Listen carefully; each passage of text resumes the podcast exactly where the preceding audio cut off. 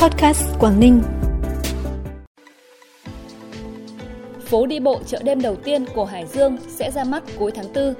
Lạng Sơn xây dựng 4 tuyến tham quan toàn cảnh công viên địa chất. Huyện Vân Đồn khai thác nhiều sản phẩm du lịch mới trong năm 2023 là những thông tin đáng chú ý sẽ có trong bản tin vùng Đông Bắc sáng nay 29 tháng 3. Sau đây là nội dung chi tiết. Thưa quý vị và các bạn, theo Ủy ban Nhân dân thành phố Hải Dương, phố đi bộ chợ đêm sẽ được khai mạc vào ngày 28 tháng 4 tới và mở vào các buổi tối thứ Bảy, Chủ nhật hàng tuần, kết thúc trước 24 giờ ngày Chủ nhật. Phố đi bộ chợ đêm tại thành phố Hải Dương sẽ được tổ chức ở khu vực quảng trường Thống Nhất, đường Bạch Đằng, đoạn từ đường Bùi Thị Xuân đến cầu Hồng Quang. Dự kiến phố đi bộ chợ đêm sẽ được chia một số khu riêng biệt như khu vực đọc sách và hoạt động ngoài trời – Khu vực có các gian hàng trưng bày và bán các sản phẩm ô cốp, đặc sản của Hải Dương và của nhiều địa phương trong cả nước, khu ẩm thực, điểm biểu diễn nghệ thuật. Tuyến phố đi bộ chợ đêm cũng sẽ được lắp đặt một số nhà vệ sinh công cộng để phục vụ nhu cầu cá nhân của người dân. Đây sẽ là tuyến phố đi bộ chợ đêm đầu tiên của thành phố Hải Dương và của tỉnh Hải Dương. Lãnh đạo tỉnh Lạng Sơn vừa có buổi làm việc với đoàn chuyên gia tư vấn xây dựng và phát triển công viên địa chất toàn cầu Lạng Sơn do ông Guy Martini, tiến sĩ địa chất, chuyên gia tư vấn cao cấp quốc tế, Chủ tịch Hội đồng Công viên Địa chất Toàn cầu UNESCO làm trưởng đoàn,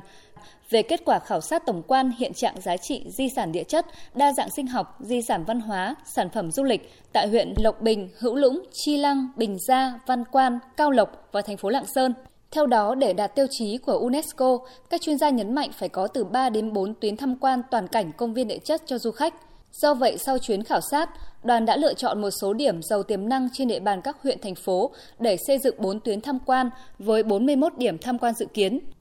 Trong đó mỗi tuyến tham quan đều có các điểm hóa thạch cổ sinh, di sản địa chất và ít nhất một điểm di tích gắn với tín ngưỡng thờ mẫu. Lãnh đạo tỉnh Lạng Sơn đã tiếp thu ý kiến của đoàn chuyên gia, đồng thời chỉ đạo các cơ quan chuyên môn khẩn trương triển khai các nhiệm vụ theo tiến độ kế hoạch đã đề ra chính thức đi vào hoạt động từ đầu tháng 3, bến cảng cao cấp Ao Tiên huyện Vân Đồn với hạ tầng hiện đại, tích hợp nhiều tiện ích đáp ứng tốt hơn nhu cầu đi cô tô và các tuyến đảo của người dân du khách. Từ bến cảng cao cấp Ao Tiên, ba tuyến du lịch biển đảo mới độc đáo trên vịnh Bái Tử Long đã được xây dựng và được khai thác ngay trong năm nay.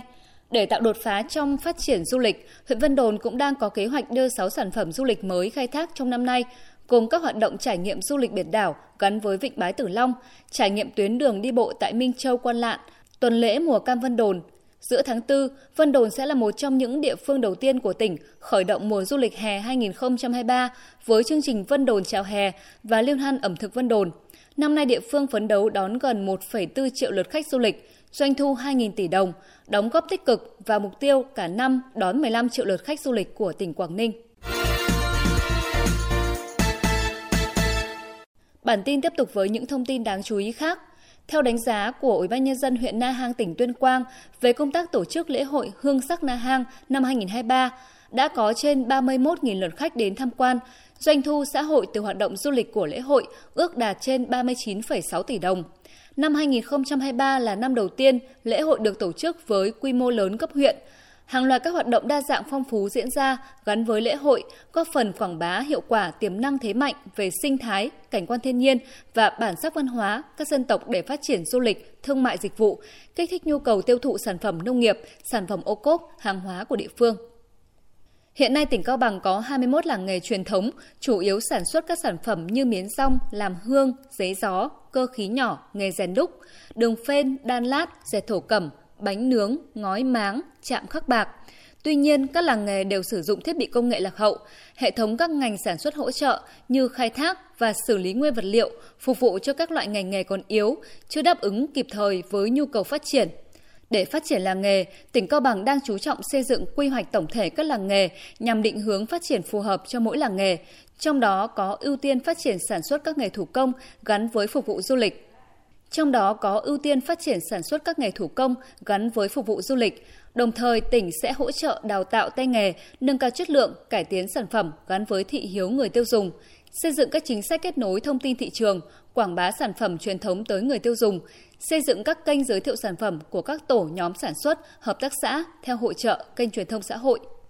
theo thống kê sơ bộ từ đầu năm đến nay, Công an thành phố Thái Nguyên đã tiếp nhận gần 20 vụ việc liên quan đến tình trạng lừa đảo chiếm đoạt tài sản qua mạng với số tiền theo các bị hại trình báo là trên 1,2 tỷ đồng. Ngoài ra còn không ít nạn nhân vì số tiền bị lừa không nhiều hoặc e ngại người thân biết nên không trình báo. Kết quả điều tra bước đầu của cơ quan công an cho thấy nạn nhân bị lừa số tiền ít nhất là 3 triệu đồng, phần nhiều là hàng chục triệu đồng, có người bị lừa đến hàng trăm triệu đồng. Một số hình thức lừa đảo phổ biến là tuyển dụng nhân viên bán hàng, giả mạo cán bộ của các cơ quan tổ chức thông báo vi phạm, giả mạo các thương hiệu, cửa hàng kinh doanh thông báo có chương trình khuyến mại, trúng thưởng tri ân khách hàng. Theo thông tin từ Công an tỉnh Bắc Giang, 17 trên 18 điểm kinh doanh của chi nhánh công ty cổ phần kinh doanh F88 tại tỉnh Bắc Giang vi phạm về điều kiện an ninh trật tự. Cụ thể là hoạt động cầm đồ khi chưa được cấp giấy chứng nhận đủ điều kiện về an ninh trật tự, không lưu giữ bản sao giấy tờ tùy thân của người mang tài sản đến cầm cố, không thực hiện đầy đủ các quy định về trách nhiệm đảm bảo an ninh trật tự, chưa vào đầy đủ thông tin khách hàng trong sổ quản lý, không bảo quản tài sản cầm cố hoặc bảo quản tài sản cầm cố không đúng nơi đăng ký với cơ quan có thẩm quyền,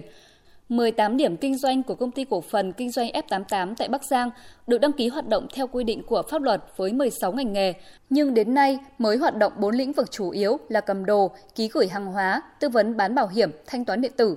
Công an tỉnh Bắc Giang tiếp tục xử lý vụ việc theo quy định của pháp luật.